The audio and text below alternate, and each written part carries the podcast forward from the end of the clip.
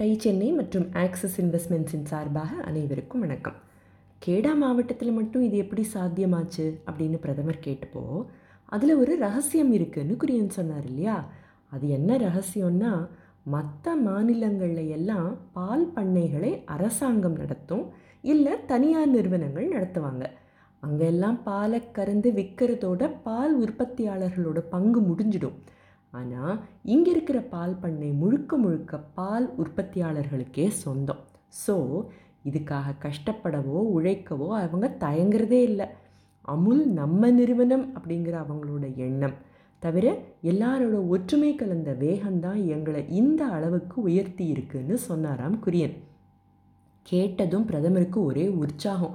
அப்போ இந்தியா முழுவதும் அமுல்களை உருவாக்க முடியுமா குரியன்? அப்படின்னு அவர் கேட்க நிச்சயமாக முடியும் அப்படின்னு நம்பிக்கையோடு இவரும் சொன்னாராம். நம்ம கிராமத்து மக்கள் முன்னேறினாதான் நாடு முன்னேறும். இதுக்கு எந்த குறுக்கு வழிகளும் கிடையாது.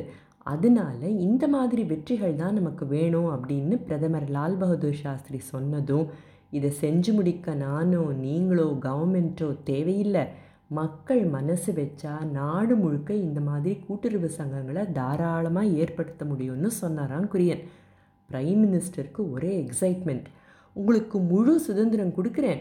இதை செயல்முறைப்படுத்த தொடங்குங்க அப்படின்னு சொன்னதும் குரியன் போட்ட கண்டிஷன் என்ன தெரியுமா? நான் இந்த ஆனந்தை விட்டு வெளியில் வரமாட்டேன் அப்படிங்கிறது தான். எந்த ஊருக்கு போக தயங்கினாரோ எந்த ஊருக்கு வேற வழி இல்லாமல் போனாரோ எந்த ஊர்லேருந்து சீக்கிரம் திரும்பி வந்துடணும்னு நினச்சிக்கிட்டு போனாரோ அதே ஊரை விட்டு வரமாட்டேன்னு சொன்னார் குரியன். மறுப்பு தெரிவிக்காமல் பிரதமரும் ஒத்துக்கிட்டார். குரியனுக்கோ சவால்கள்னால் லட்டு சாப்பிட்டா மாதிரி. தன்னோட பல ஆண்டு அனுபவத்தோட அடிப்படையில் ஆனந்தோட வெற்றி கதையை நாடு முழுக்க எடுத்துகிட்டு போக பிளான் பண்ண தொடங்கினர்.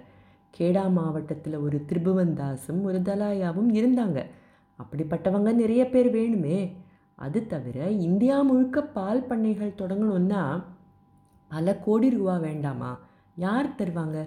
யாரையும் எதிர்பார்க்கக்கூடாது கிராம மக்கள் தங்கள் சொந்த காலிலேயே நிற்கணுங்கிறது தான் அவரோட எண்ணம். தன்னோட திட்டத்துக்கு அவர் சூட்டின பேர் ஆப்ரேஷன் ஃப்ளட் இதன் மூலமாக கிராமங்களில் வறுமை நிலை மாறணுங்கிறது அவரோட ஒரே குறிக்கோள். இப்படிப்பட்ட ஒரு பெரிய விஷயத்தை செய்ய இவர் முற்படும்போது பிரதமரோட சப்போர்ட் இவருக்கு கம்ப்ளீட்டாக இருந்தாலும் இது நிறைவேறாமல் இருக்கணும்னு ஒரு பெரிய கூட்டமே இவருக்கு எதிராக செயல்பட்டுக்கிட்டு இருந்திருக்கு. ஆனால் குரியனா விடுவர் நேஷ்னல் டெய்ரி டெவலப்மெண்ட் போர்டு அப்படின்னு ஒரு அமைப்பும் உருவாச்சு.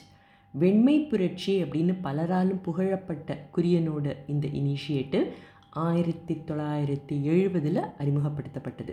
யூரோப்பிலிருந்து நன்கொடையாக கிடைக்கிற மில்க் ப்ராடக்ட்ஸ் எல்லாத்தையும் விற்று அதன் மூலமாக கிடைச்ச வருமானத்தை வச்சு டெல்லி மும்பை கொல்கத்தா சென்னை இந்த நாலு நகரங்களுக்கு பக்கத்தில் இருக்கிற பால் வளம் மிகுந்த இடங்களை கண்டுபிடிச்சு ஆனந்த் மாதிரியே கூட்டுறவு சங்கங்களை உருவாக்க ஏற்பாடு செஞ்சார் குரியன்.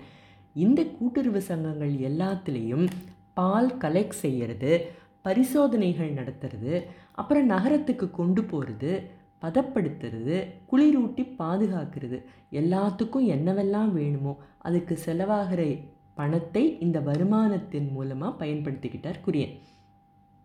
நிறைய பேருக்கு கூட்டுறவு அமைப்பினாலே என்னன்னு தெரியாது. தெரிஞ்சாதானே மெம்பர்ஸை சேர்க்க முடியும். ஆனந்த் கூட்டுறவு சங்கத்தில் இருந்த அனுபவம் மிகுந்தவங்களை புது இடங்களுக்கு அனுப்பி வச்சு அங்கே இருக்கிறவங்களுக்கு பயிற்சி கொடுக்க ஏற்பாடு செஞ்சார்.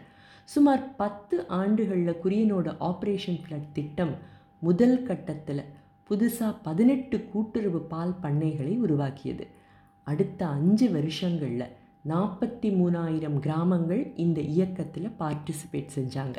இதனால் பயன்பெற்ற கிராமவாசிகளோட எண்ணிக்கை நாற்பது லட்சத்துக்கும் மேலே. இந்த ஆப்ரேஷன் ஃப்ளட் ஒரு மிகப்பெரிய சாதனை. ஆயிரத்தி தொள்ளாயிரத்தி எழுபதில் இந்த திட்டம் தொடங்கினப்போ இந்தியாவோட ஒட்டுமொத்த பால் உற்பத்தியோட அளவு இருபத்தி ரெண்டாயிரம் டன்கள். அடுத்த இருபது வருஷங்களில் இந்த எண்ணிக்கை நூற்றி நாற்பதாயிரம் டன்களாக உயர்ந்தது. ஆயிரத்தி தொள்ளாயிரத்தி தொண்ணூற்றி ஏழில் கேடா மாவட்ட பால் உற்பத்தியாளர்கள் கூட்டுறவு சங்கம் தொடங்கப்பட்டு ஐம்பத்தி ஒரு வருஷங்கள் கழிச்சு. உலகிலேயே அதிகமான பால் உற்பத்தி செய்கிற நாடுங்கிற பெருமை இந்தியாவுக்கு கிடைச்சிது. இன்னைக்கு வரை இந்த நிலையை தக்க வச்சுக்கிட்டு இருக்குது நம்ம நாடு. இது தொடங்கினதெல்லாம் அமுல் அப்படிங்கிற ஒரு சின்ன புள்ளியில் தானே. ரெண்டாயிரத்தி பத்தில் எட்டாயிரத்தி ஐந்து கோடி ரூபாயாக இருந்த சேல்ஸ் டேர்ன் ஓவர் ரெண்டாயிரத்தி இருபதில் கிட்டத்தட்ட அஞ்சு மடங்கு பெருகி முப்பத்தெட்டாயிரத்தி ஐநூற்றி நாற்பத்தி ரெண்டு கோடியாக இருந்திருக்கு. இதுக்கு பின்னால் தான் எத்தனை கதைகள் எத்தனை அனுபவங்கள் இதை பற்றி தானே இந்த பதினாறு பகுதிகளாக பார்த்துட்டு வந்திருக்கோம். தன்னோட தொண்ணூறாவது வயசில் செப்டம்பர் ரெண்டாயிரத்தி பன்னெண்டில் வெண்மை புரட்சியோட தந்தையான வர்கீஸ் குரியன் காலமானார். இந்த அமுல் கதையை விட குரியன்கிட்ட இருந்து நாம் கற்றுக்க வேண்டிய பாடம் ஏராளம். ஒரு ஆந்த்ரப்ரனராக சொசைட்டியோட ஒரு பெயின் பாயிண்ட்டை எடுத்து அதுக்கு தீர்வு காண என்ன தடைகளோ முட்டுக்கட்டைகளோ ஏற்பட்டாலும் விடாமுயற்சியோடையும் கமிட்மெண்ட்டோடையும் செயல்படும் தீவிரம்.